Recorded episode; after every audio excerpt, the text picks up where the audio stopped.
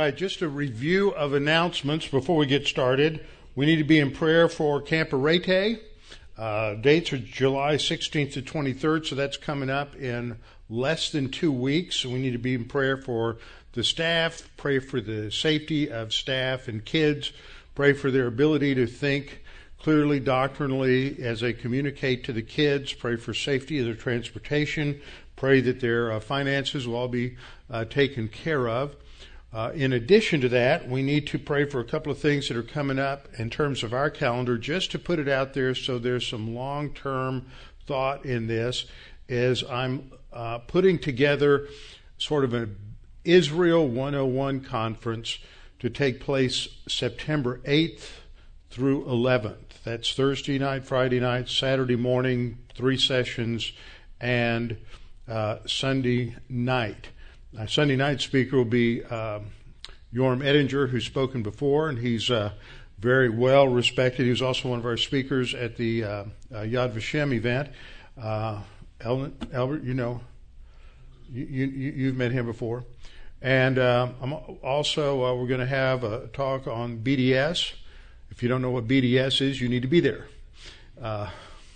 also, we're going to talk about uh, have some other speakers related to other contemporary issues, and it's really geared towards reaching the Christian community. So it's not just West Houston Bible Church, it's reaching out into the Christian community to help people understand why Israel's important, what's going on in Israel, in the Middle East, the rise and development of the new anti Semitism, which is often cloaked as simply anti Zionism, how this is being played out on college and university campuses, uh, what, what the Bible teaches about why Christians should support Israel. Some of this is pretty well understood by many of you, but uh, there's all a lot of new information. Things are always uh, changing. We always need to be reminded of these things. So um, I think it's going to be a, a, a very important uh, time that that we have. So that's on the calendar, and then sometime in uh, mid-October we need to be thinking about. Uh, the men's campout. Since we had the church picnic in the spring, we need to think about the men's campout. Um, Orlando's place should be dried out by then. I was there the other day that those are, we've all been out there and the water level from the creek behind his house was up within 12 inches of his deck behind his house. So that was like Lake Solace back there. Uh, all of that was just, uh, it was, he said it was 600 feet across the water to the other side. So that was, uh, that was remarkable. Anyway, so just have those in, in mind. How shall a young man cleanse his way? By taking heed thereto according to thy word. Thy word have I hid in my heart that I might not sin against thee. Thy word is a lamp unto my feet and a light unto my path. Jesus prayed to the Father, Sanctify them in truth. Thy word is truth. For the grass withers and the flower fades, but the word of our God shall stand forever. Before we get started, we'll have a few moments of silent prayer then I will open in prayer. Let's pray.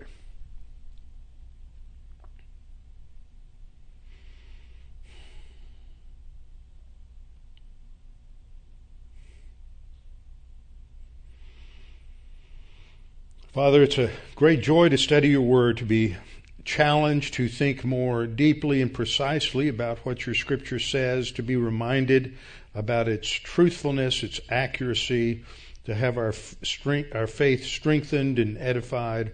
Father, as we continue our study, help us to understand uh, the significance in terms of what we study, because these questions and issues come up in many different conversations in unexpected ways, whether it involves students on a high school or college, university campus, or whether it involves conversations with uh, a neighbor or an acquaintance or friend.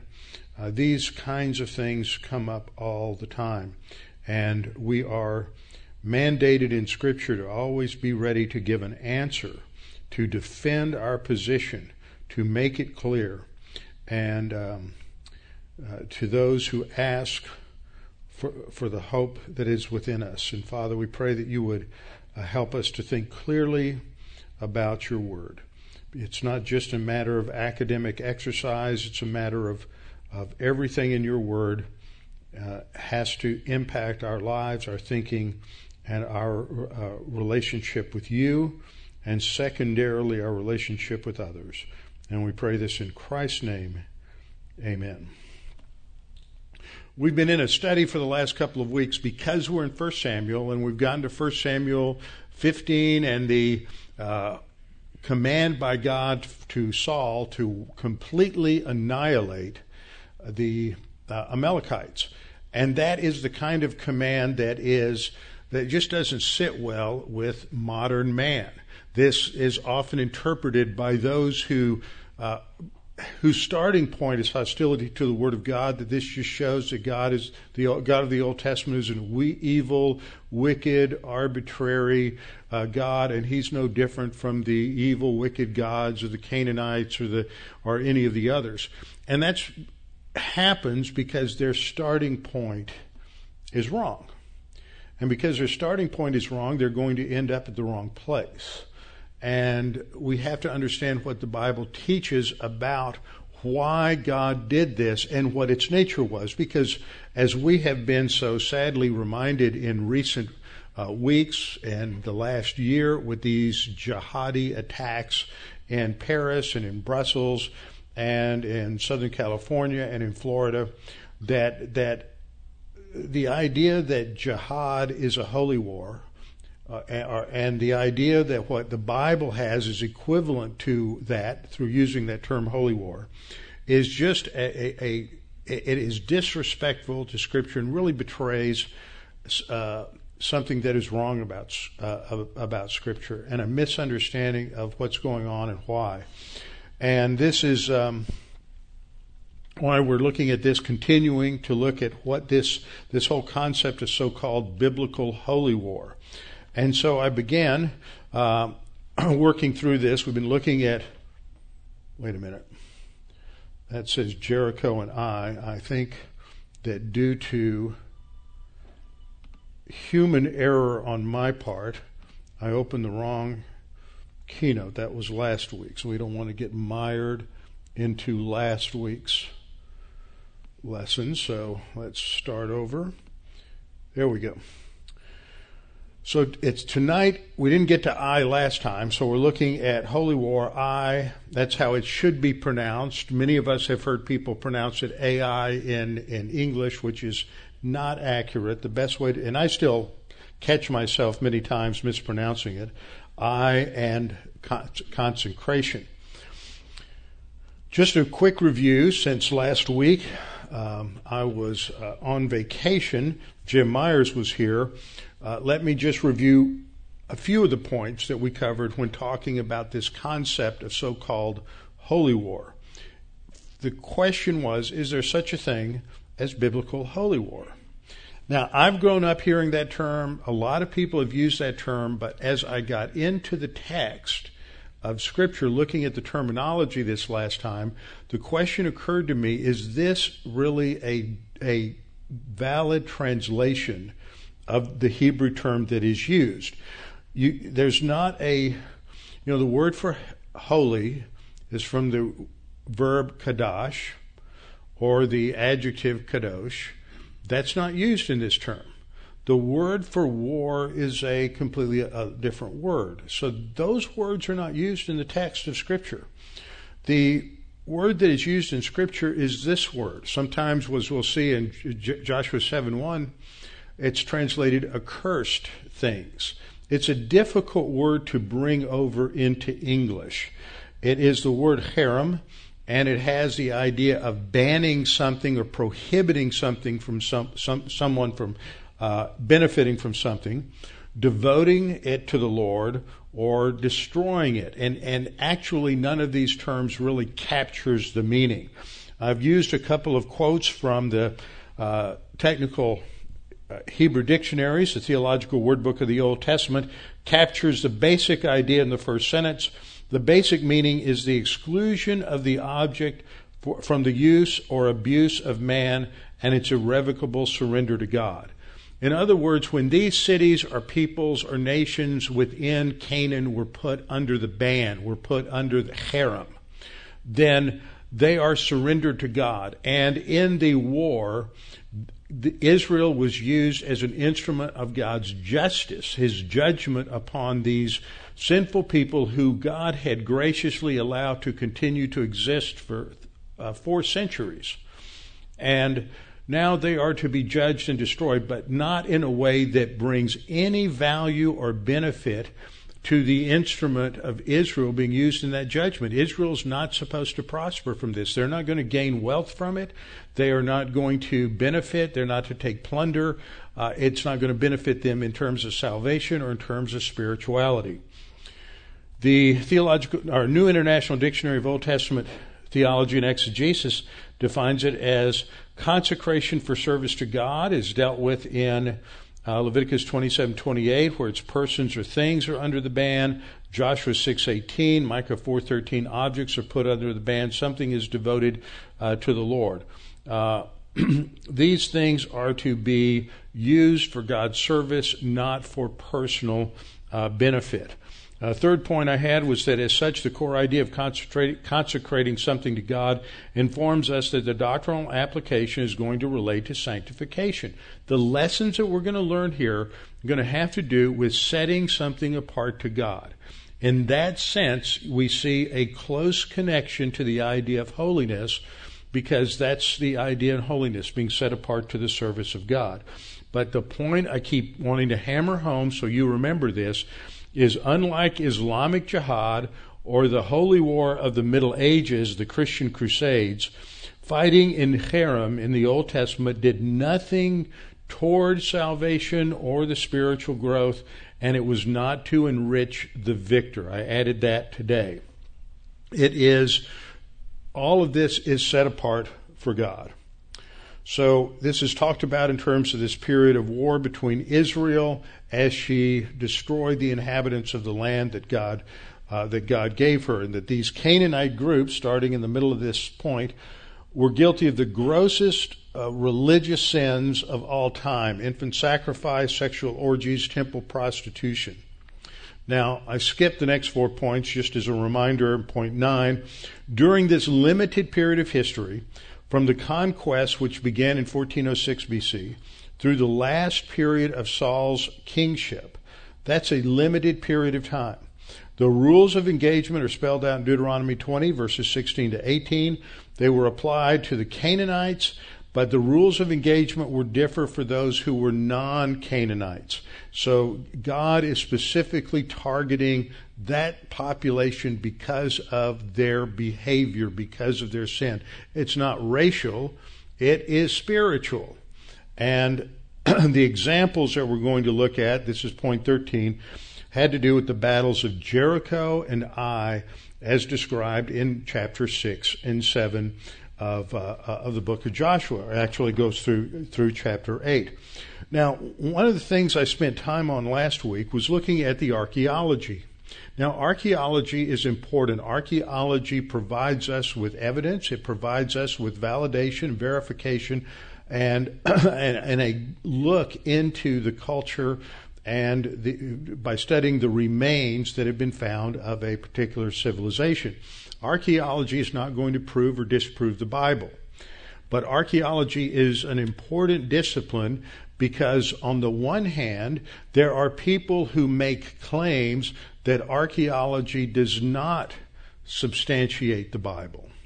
Now, you can't let things like that go, can you? Now, I know there's probably somebody listening to me who says, well, why do we listen to the idiots and the heretics? How should they define the battle? Because we've always, in the history of Christianity, we've always let the heretics define the battle. In the early church, for example, there was no thought given to the preservation and collection. Well, the preservation, that, that's, I misspoke there. there. There's no real thought given to the collection of a canon until you get into about 150 AD. Now, the b- different books of the New Testament were being copied and were being passed around and were being used. But around 150 AD, you had a heretic by the name of Marcion come along, and he's deeply and profoundly anti Semitic. He hates the Jewish people. And so he comes along and he looks at these books from the apostles and he says, well, Matthew can't be from God because that's so pro Israel. Mark can't be either. Luke probably, but we're only going to take about two thirds of, of the Gospel of Luke and then we're going to throw out the Gospel of John. And he only accepted about 10 of Paul's epistles, got rid of all the Jewish oriented epistles, Hebrews, 1 Peter, 2 Peter, James, got rid of those. Uh, so he defines a very narrow can- a canon based on his anti Semitic presuppositions. Well, immediately when he says this is the canon, what has to happen? People who understand the truth have to say, no, it's not, and this is why you're wrong. And this is what the text says. And so what happens with archaeology is the same kind of thing. You and, and other areas, science, these areas are part of human intellectual activity. And we have to understand truth from error, and we have to be able to answer those that are the opponents of Christianity who seek to use these things in an attempt to destroy the, the confidence that Christians have, have in Scripture. Now, granted, Christians shouldn't let their confidence uh, be shaken. It should be in the Word. But that's only a belief by people who don't understand the sin nature. That's only a belief by people who are living in an idealistic world. When you send off your children and your grandchildren to state college or university, the first thing their, their liberal arts professors are going to try to do in the first semester is destroy their faith in evangelical Christianity. And, uh, and they have to have answers. They have to know what's going on. They have to understand uh, what the text says. And unfortunately, too many schools today do not provide those kinds of answers. So we're looking at these uh, two situations here the, the battles for Jericho and the battle for Ai. Uh, in terms of how it relates to understanding Herem, but we also get the opportunity to look at this in terms of its archaeology and its historicity because that's important. The Word of God is not a philosophy book. The Word of God is not teaching us a, a it's not directly teaching us a philosophy of life. It's indirect. When you look at philosophies. You look at Platonism, Aristotelianism, you look at Neoplatonism, you look at Cartesianism, all of the various uh, philosophical frameworks. Uh, what you see is, is, is this attempt to, to uh, build a philosophy of life that's totally grounded on human uh, ration, rationalism or empiricism. When you look at other world religions, they are not grounded in space time history. They're grounded in human ideas, human rational, rationalisms and empiricism, things of that nature. They're grounded in mysticism. And um, uh, this is, you know, mysticism also comes across into Christianity in a very insidious way when it says, well, you don't need to worry or teach about Christian evidences because God's just going to make it clear to you that it's true. Well, then let's see what Luke says in Acts, or what Jesus said, or excuse me, Luke said in Acts 1, where it said, Jesus appeared to his disciples and gave them many infallible proofs.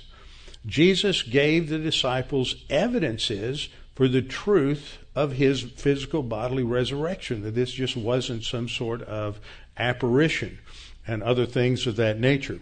So, we have to understand that one of the unique things about biblical Christianity and, and Judeo Christian revelation is that the doctrine of Scripture is integrally and intimately connected to historical geographical realities. So that if the history and the geography are not true, the doctrine isn't true either. Walt Kaiser, who was the president of Gordon Conwell Seminary for a number of years and a well known evangelical um, scholar, made the comment that uh, the Bible's theological truth claims are suspended on a cable of historical factuality.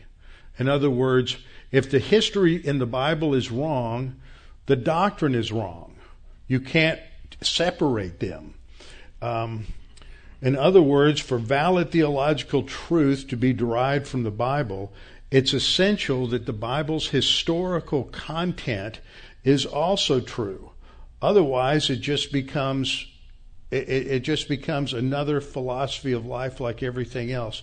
And, and that's one of the interesting things we've, um, I'll mention Joel Kramer a little later on, who's a, an archaeologist over in, um, uh, over in Israel right now. But Joel, before he went over there, was a photojournalist and he was a lay pastor in Salt Lake City. And he cranked out a couple of excellent videos dealing with Mormonism, one of which was on the Bible and Mormonism.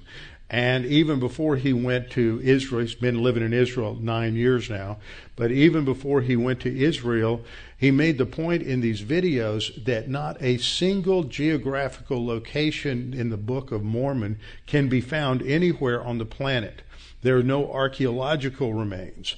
There, you can't find any of the people groups. You can't find any of those things. It's total mythology and uh, and yet the Bible, you can go to Shechem, you can go to um, uh, Samaria, you can go to Shiloh, you can go to Jerusalem, you can go to Bethlehem, you can go to Nazareth, you can go to all these different places that are mentioned in the Bible because it's a it's a historical, geographically based faith. It is a another way to put that. It's a space time faith. It is related to reality, and so when we look at uh, some of these issues that I'm going to bring up, it just helps us to have A, to have confidence that the Bible is true, and B, it, it also helps us to understand that there are biblical answers. Now, I know that you're not going to go out and be able to uh, fully uh, give the answer for some of these technical things.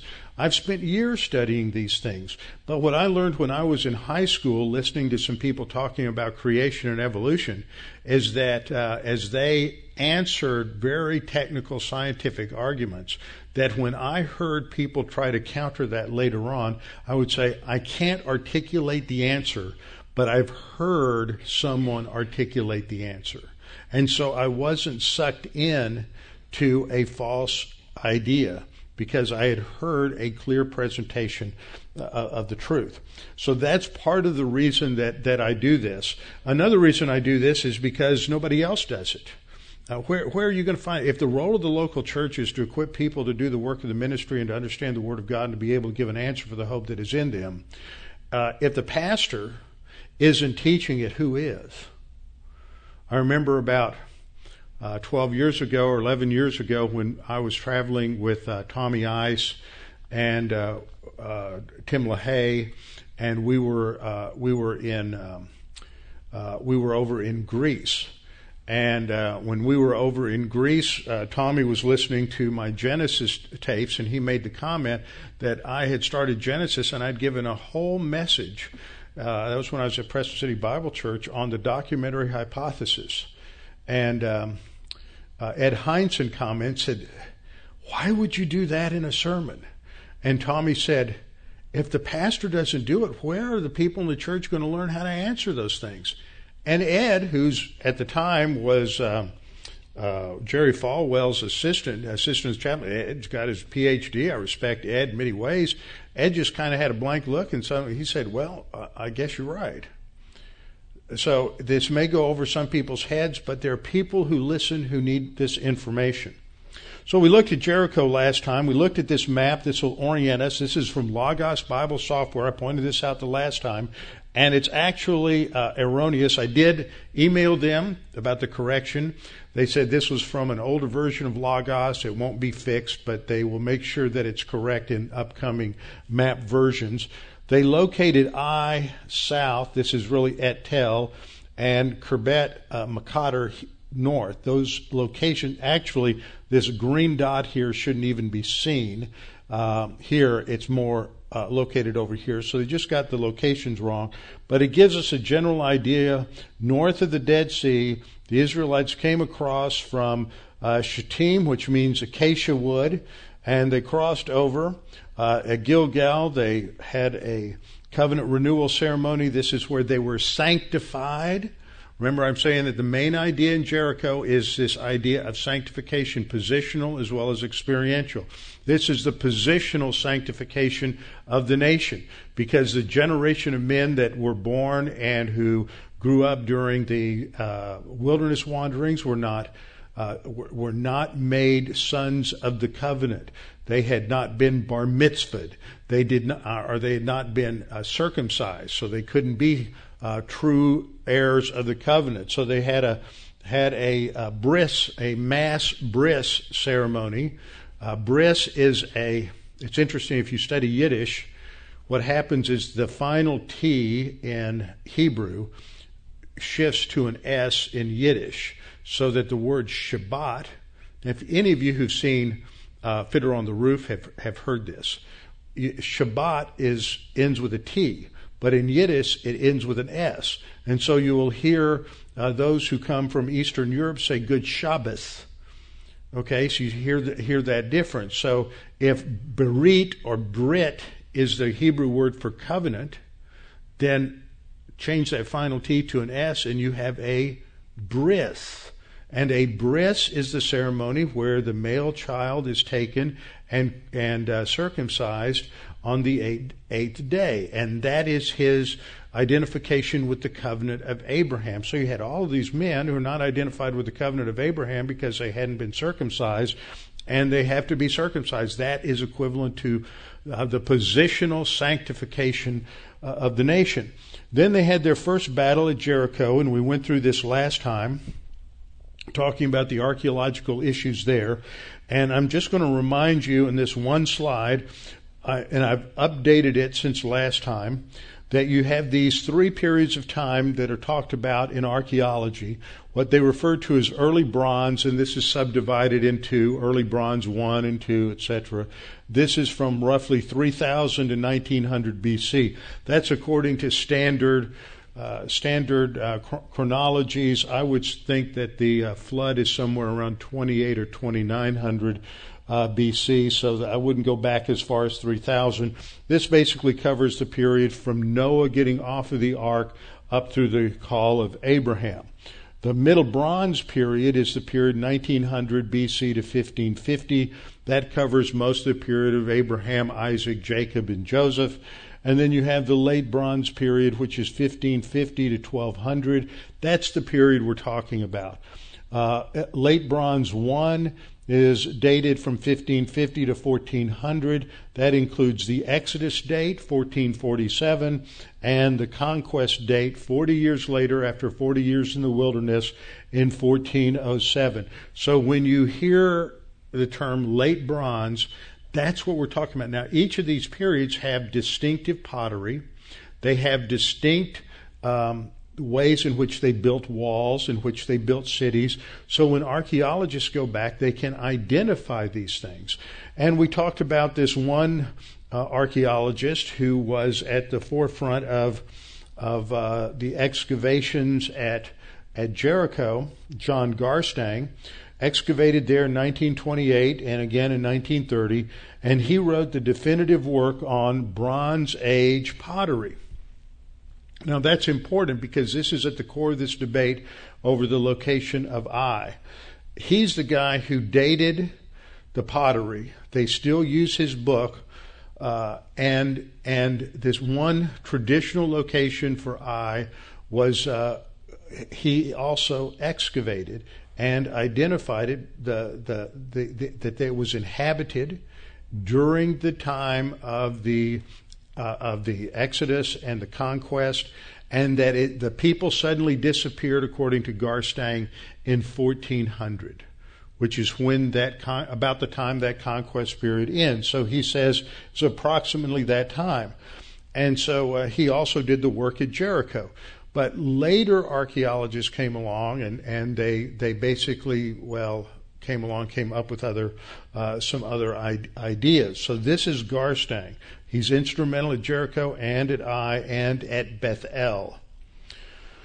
So we looked at the evidence there from, um, from Jericho. And here's Bryant Wood. He's another important name for us to understand. He's a good guy.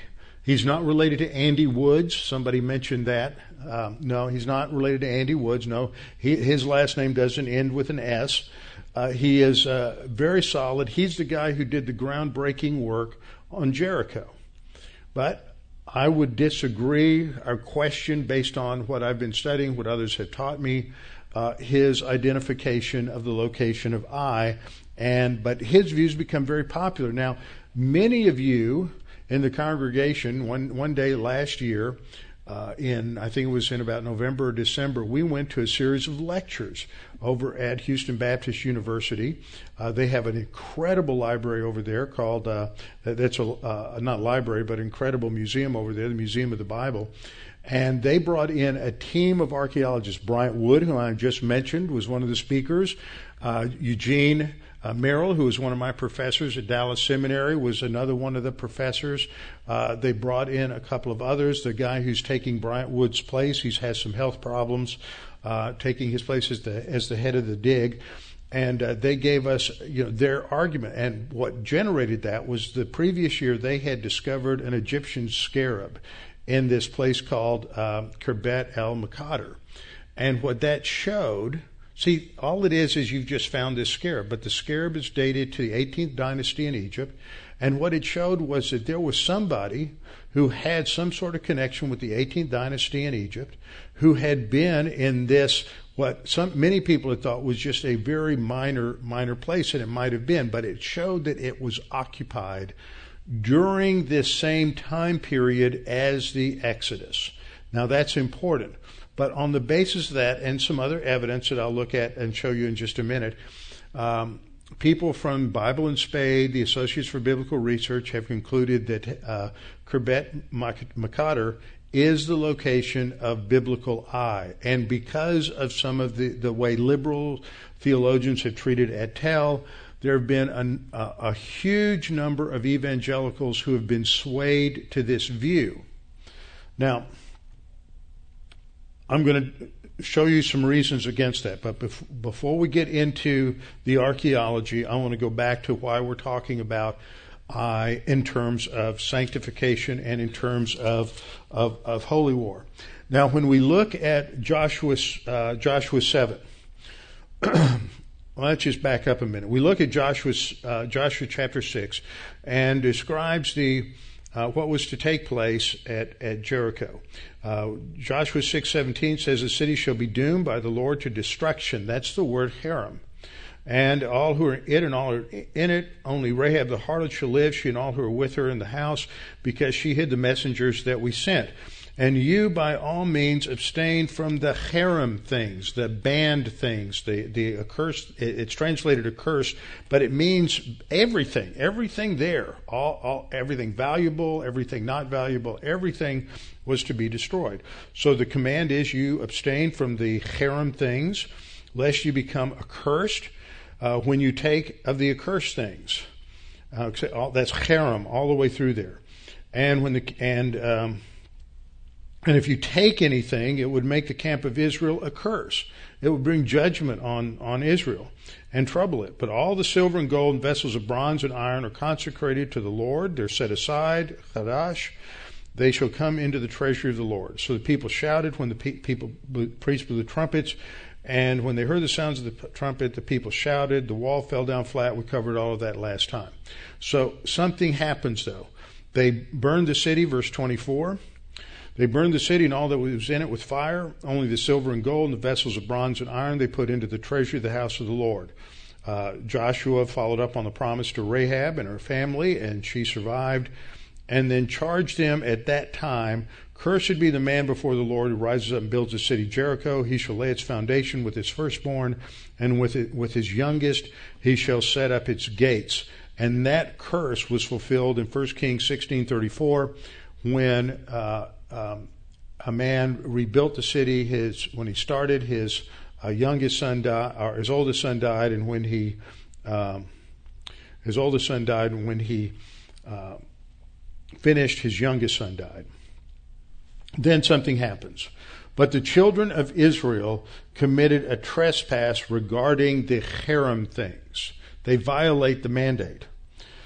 For Achan, the son of Carmi, one person does this. This is a picture of, a, a, a corporate impact of sin. We often think, well, sin just affects me, but, but sin can impact your family. They are cursed by association. Sin can impact uh, more than your family. They can impact, uh, and if you if you're in a leadership position, uh, your sin can impact a whole culture. So sin isn't just a private thing between you and God. It is in terms of your spiritual life, but the consequences can impact a huge number of people. So Achan commits a sin. He stole from the accursed things, the herem things, and the anger of the Lord burned against the children of Israel. What that means, that's an idiom, and it means God is going to harshly judge them we would say, it's using an idiom also, that God threw the book at them. Now, verse 2, we read, Joshua sent men from Jericho to Ai. Verse 1 basically tells us what the real issues are here. It's not military technology, it's not military skill, it is uh, not leadership, it is a sin problem. And Joshua sent men, uh, but Joshua doesn't know this. This is secret. Nobody knows that Achan has stolen these uh, uh, herem things. These things were to be devoted or set aside to God. And so they're hidden. And so Joshua goes on as if everything is, is just fine. And he said, Now Joshua sent men from Jericho to Ai, which is beside Beth Aven, on the east side of Bethel and spoke to them, saying, Go up and spy out the country. So the men went up and spied out Ai. Now, one of the interesting things you have in Scripture is these kinds of geographical details are, are pretty specific. And this is to enable people to go back and say, this is exactly where this happened. And to understand that it, the Bible isn't talking in generalities, but that this is important for some reason to be able to identify this particular place and location. So what we have here is the identification of Jericho, which we talked about earlier, and I, and it's beside this place called Beth Aven. Now, Beth Aven is only mentioned a couple of times in the Old Testament. It's a very small location. We'll come back to mentioning that a little later on. But it tells us that Ai was beside or very close to Beth Aven, and it's on the east side of Bethel. So we have the, the geography is laid out here. And uh, so the men go up and spy it out. Now, what is significant about this geographically? This is really interesting how this ties together. If you go back to Genesis chapter 12, verse 7. Okay, we're going to go back to Genesis 12. And God has given. Uh, God's given Abraham his marching orders, and he is to leave Ur the Chaldees, and he's supposed to go to the land that God has promised him. And he goes there, and then uh, as he goes into the land, he travels from the north to the south. And he's going to come into the land, and he comes to Shechem, or Shechem, which is located right in the middle of modern day Nablus, which is by ancient Samaria. And he comes to Shechem as far as the terebinth tree of Moreh, and then we're reminded, and the Canaanites are still in the land. Then verse 7 The Lord appeared to Avram and said, To your descendants I will give this land. And so there at Shechem, he built an altar to the Lord who had appeared to him. And then we're told that what he typically did here was he would uh, make proclamation the name of the Lord, which is mentioned in the next verse. And we're told in verse 8, he says, He moved from there to the mountain or the hill east of Bethel. Anybody, have we seen east of Bethel lately? Yeah, we have. We just saw it in reference to Ai. Ai is east of Bethel, but Ai's a little further east than this hill. He moved from there to the mountain east of Bethel, and he pitched his tent with Bethel on the west and Ai on the east. So he's in the middle between Bethel and Ai. And there he built an altar to the Lord and he called on the name of the Lord. Now, this phrase has always kind of bothered me. It's idiomatic. What does it mean to call on the name of the Lord? We think that that sounds like prayer. It's not prayer. This is an idiom for making proclamation in the name of the Lord. He's builds, he builds a huge altar there, and he's in the midst of these Canaanite idolaters, which is just made, a, that point was just made, and he is proclaiming the greatness of God. He is, as it were, taking uh, control of the land. He builds an altar in Shechem. He moves a day's uh, travel south of there to Bethel. He's going to build an altar there. He's going to do this all the way down to Hebron, down the, the, the spine of, of, of Israel, down the, down the mountains.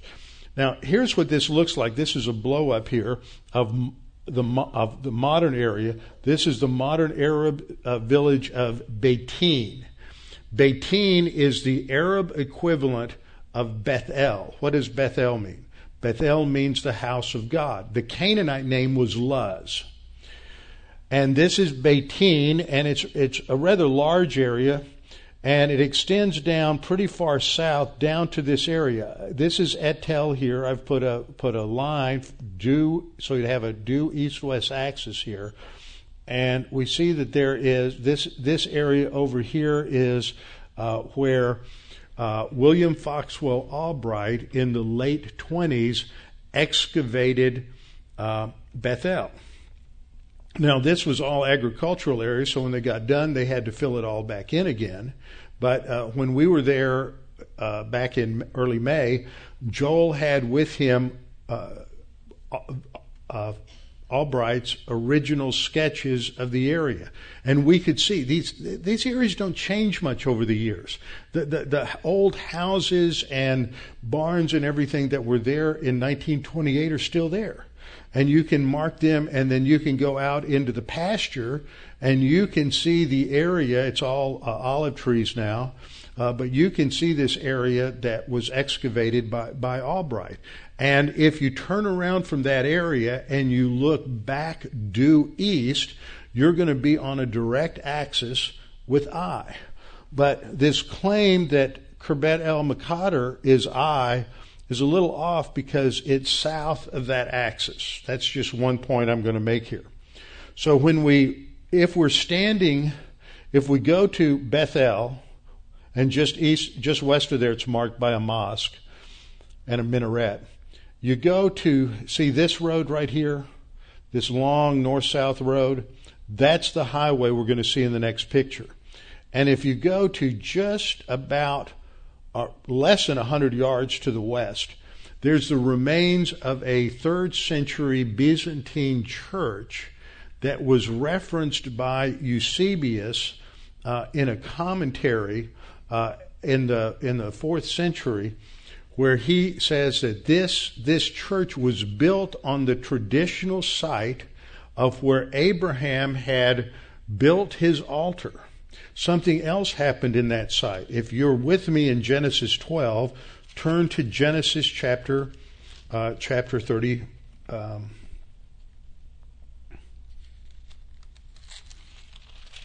Thirty-five. Genesis thirty-five. This is describing Jacob's return to Bethel. He had gone off to his cousin Laban's up north. Now he's coming back with his wife Rachel and Leah and with the uh, two concubines and his sons. And on his way back, God said to Jacob, Arise, go up to Bethel and dwell there and make an altar there to God. So he goes to Bethel and he builds an altar at the same place his grandfather built that altar and made proclamation to God. So this was a known site in the ancient world and it was it was marked, Arise, go up to Bethel and dwell there and make an altar there to God who appeared to you and you fled from the face of Esau your brother. So he's been at the same place already. And he takes his family with him, and there God renews the covenant with him. Verse 6 So Jacob came to Luz, that is Bethel, which is in the land of Canaan, he and all the people who were with him. And he built an altar there and called the place El Bethel, the God of Bethel. That's preserved in the Arabic term, our name now, which is Beitin, because there God appeared to him when he fled from the face of his brother. And then in the rest of the chapter, it talks about God renewing, renewing the covenant. So this picture here is a picture looking due east from this, the remains of this church, this Byzantine church, and you're looking due east. Now, the, here's the highway I pointed out on the map. And here's this ridge line over here, and you see these houses. We're, in a little bit, we're going to look at those houses from the other side of the hill. Because what's on the direct east of here, on the other side of that hill, is at Tel, which is the traditional site for Ai. Now, Khirbet el Maqatir is off to the right. Uh, it's it's down a ways. That just locates us historically. You can go to these places. It's phenomenal to be standing there and know that that that that what four thousand years ago, three yeah four thousand years ago, Abraham and Sarah camped there and built an altar to the Lord, and you're you're probably within fifty feet of where they where they were. So Joshua 7 3, they returned to, uh, this is um, as, uh, back, back to Joshua. This is as they're setting up for battle. And um, as they come to Jer- Joshua for their marching orders, he's uh, sent the spies into Ai. And they come back to Joshua and they said to him, Don't let all the people go up. In other words, it's not, it's, we don't need a, the whole army, we just need a part of it. Uh, we can do it with two or three thousand men uh, who go up and attack Ai.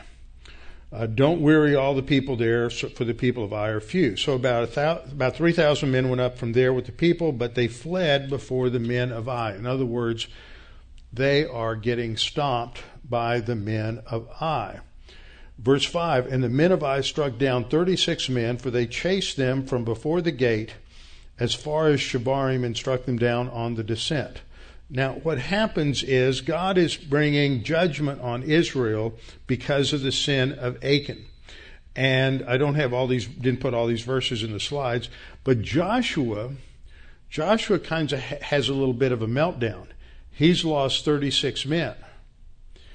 And his response is he tore his clothes, fell to the earth on his face before the ark of the Lord until evening he and the elders of Israel, and they put dust on their heads, and Joshua cries out, Alas, Lord God, why have you brought this people over the Jordan at all to deliver us in the hand? I mean, he's given up. He's got quitter all over him. They won Josh Jericho, but now they've lost 36 men, and he's ready to, to give it up. And God, you just brought us over here to destroy us. What shall I say in verse 8 when Israel turns its back before its enemies? And then the Lord speaks to him in verse 10 and says, basically, get up. Why are you lying in your face in the dust? And this is what God says. He says, Israel has sinned, and they've transgressed my covenant, which I commanded them. For they have even taken some of the accursed things. That's the herem things. Notice how many times this word appears. They have take. You can't translate it holy war. They have taken the holy war things. That doesn't make sense. They've taken the, the things that have been banned the banned things and have and, and have both stolen and deceived, and they have also put it among their own stuff. Notice the whole nation is suffering because of the sin of one person. Therefore, the children of Israel could not stand before their enemies, but turned their backs before their enemies, because they had become doomed to destruction. Neither will I be with you any more. Seems kind of harsh. But see, this is what we're seeing in herem warfare is that this is all about God and His righteousness, and it's not about man. It's not about who's about what mankind is doing. It's about God's justice and righteousness. And so God is saying, uh, if you don't follow my rule book specifically, then I'm not going to give you any more victory because this isn't about just giving you land. It's about defending the integrity of God. So he tells them then in verse 13, get up, sanctify the people. What's the solution?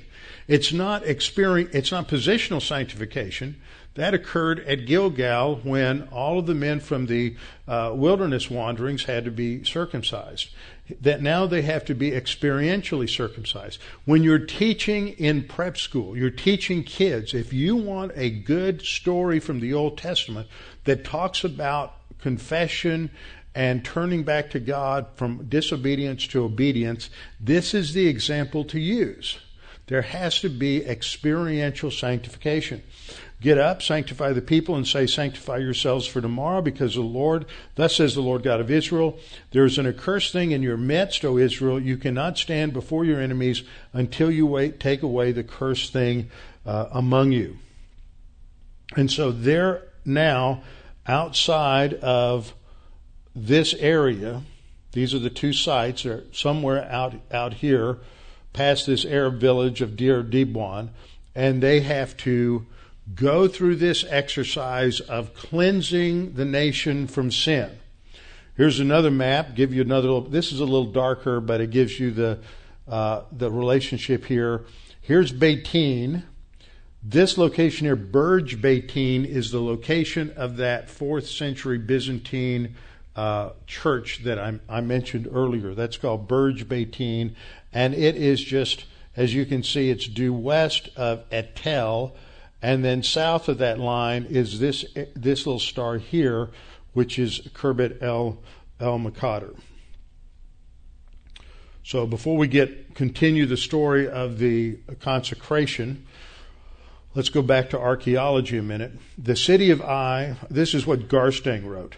The city of Ai and the camp enclosure of Hatzor were apparently abandoned from that time, the late 15th century, that's 1400, um, while Jericho was not rebuilt for some centuries. The point that he made in what he discovered is that and this is one of the I spent most of the day today reading a PhD dissertation that was arguing for Khirbet Maqatir.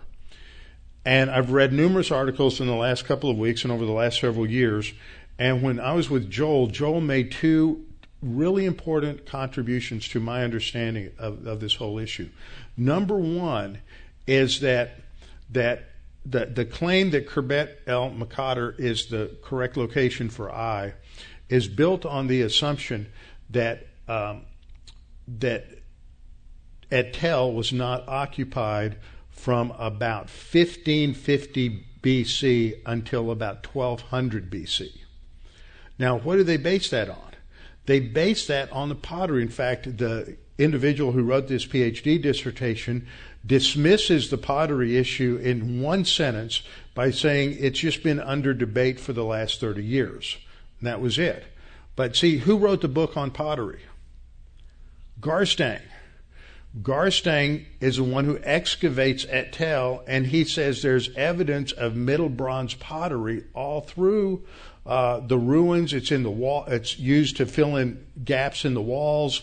And so it's obvious that et-Tell was that there was occupation there until approximately 1400. That's when the that's when the conquest ended. So that's what Garstang is saying. Now here's another visual showing this east-west axis. Here's Beitin, and here's et-Tell, and here's Maqatir over here. Now according to the text, you can't see Beitin from et-Tell, but you have a little better visual of it from over here at Maqatir. But here you have a ridge line right here, and this is where, in chapter 8, this is where Joshua sets up uh, part of the ambush is on this, this ridge line. Those houses I pointed out earlier are on the top of that ridge line right here. We were over here looking this way and looking at that other side of that ridge. And this is what you see looking back towards Beitin. And this is another shot. This is standing at uh, Khirbet Maqatir, looking at the uh, uh, et-Tell. You can't even see it from Khirbet Maqatir. This is Khirbet Maqatir is possibly Bethaven. Okay, now there you have uh, Dr. Ice in the foreground and Joel up here, and we're walking this area where Khirbet Maqatir is. Now, what's the other line of evidence? Um, the another line of evidence, and I didn't put the slide in here, but another line of evidence that, that negates the Khirbet Maqatir thing is that the claim is that this was a, a fortification and that they've discovered they've discovered a gate and they've discovered the wall. The problem is that experts from th- from three different background people who had no idea what they were looking at, they weren't told what they were looking at, one was from the Israel Archaeological um, Authority, Antiquities Authority. Another was uh, a professor who uh, of archaeology in Israel, and, and, a third was another individual that Joel brought out there. That, and he asked him, "Please identify. This is this is what is this?" And what he was showing them was this uh, gate that that Bryant Wood said was a was the uh, was the gate from this time period showing the, the wall because biblical text says there's a gate in a wall. And so he was identifying that as this Middle Bronze Gate.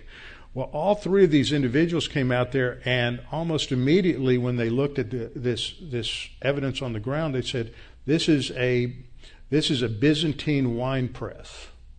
All three of them identified as Byzantine wine press. Well, Byzantine wine press is like fourth, fifth, sixth, seventh century A.D., and that's a lot newer than something that is 1400 BC. Okay, so that's that's a bit of a problem.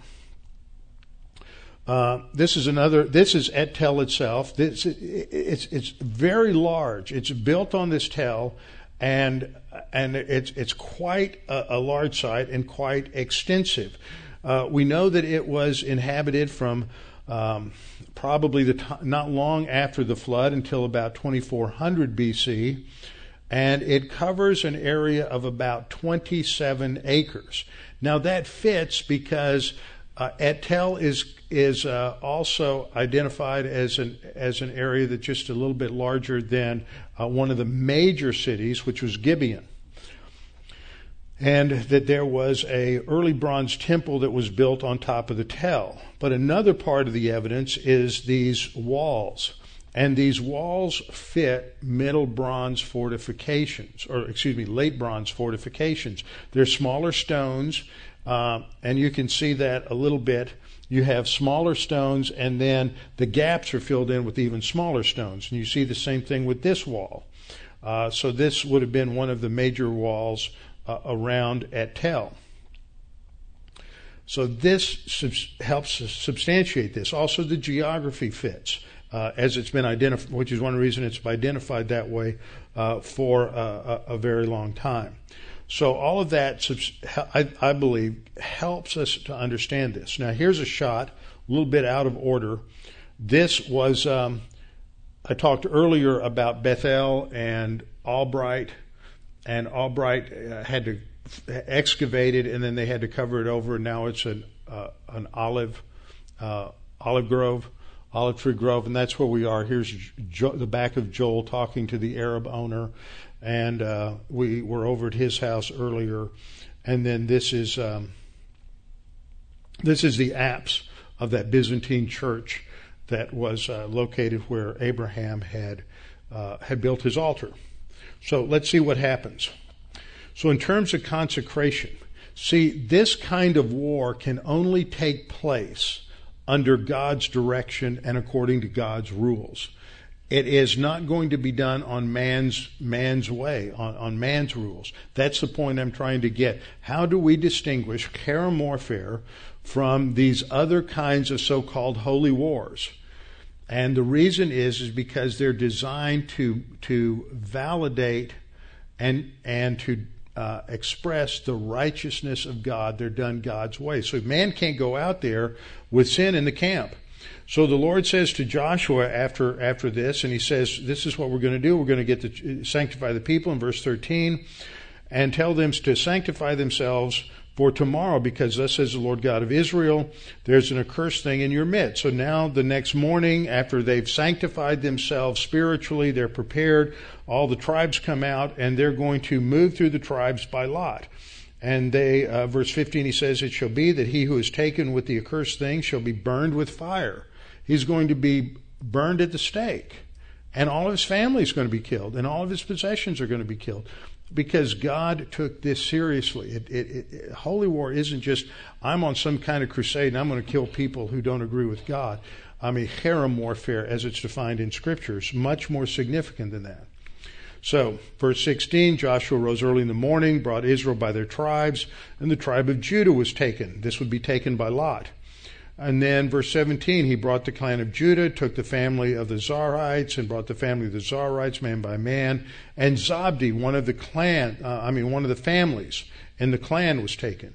And then as he took that uh, family through, and house by household, Achan, the son of Carmi, the son of Zabdi, is identified. And then Joshua says to him in verse 19, My son, I beg you, give glory to the Lord God of Israel and make confession to him. So you've got to confess sin and make confession to him and tell me now what you have done. Don't hide it from me. And Achan said, I've sinned against the Lord God of Israel. Even though it impacted the whole nation, the sin is always against God. Remember this personal sin is a violation of whose standard? Not your husbands, not your wives, not your friends, not the nations. It's a violation of God's standard. So he sinned against the Lord God. David said the same thing when he confessed his sin with, of adultery with Bathsheba and conspiracy to murder her husband Uriah the Hittite. He said, Against you and you alone have I sinned, O Lord. So uh, Achan says, I've sinned against the Lord. This is what I have done. And then he explains what he's done. We'll skip down. Verse 24 Then Joshua and all Israel with him took Achan and the silver and the gold, his sons, his daughters, his oxen, his donkeys, his sheep, his tent, and all that he had, and they brought them to the valley of Achor. And Joshua indicts him. He says, Why have you troubled us? The Lord will trouble you this day. So all Israel stoned him with stones, and they burned them with fire after they had stoned them with stones. Then they raised over him a great heap of stones, still there to this day. What does that tell you? That the writer is writing this not long, long a certain amount of time afterwards because it's still there to this day but it's it's it's you can go there. It's historical. It happens in space-time history. It's not something somebody made up. You can go there to this day. So the lord turned from the fierceness of his anger. Therefore the name of that place has been called the valley of Achor to this day and then chapter 8 talks about their victory. They can't have victory until they deal with sin. And so this is uh, what the Lord says after that. Don't be afraid nor be dismayed. Take all the people of war with you. Arise, go up to Ai, and see, I've given into your hand the king of Ai, his people, his city, and his land. And all of this is then described. Verse 9 says, Joshua therefore sent them out, and they went to lie in ambush and stayed between Bethel and Ai on the west side of Ai. That was that ridge I pointed out where those houses are. See, you can't really gra- grasp the text if you don't grasp the geography because this happened in a real place. And God's not just giving you spiritual principles. He's talking about things that happen in real places, and we learn from that, but you can't separate the doctrine from the location.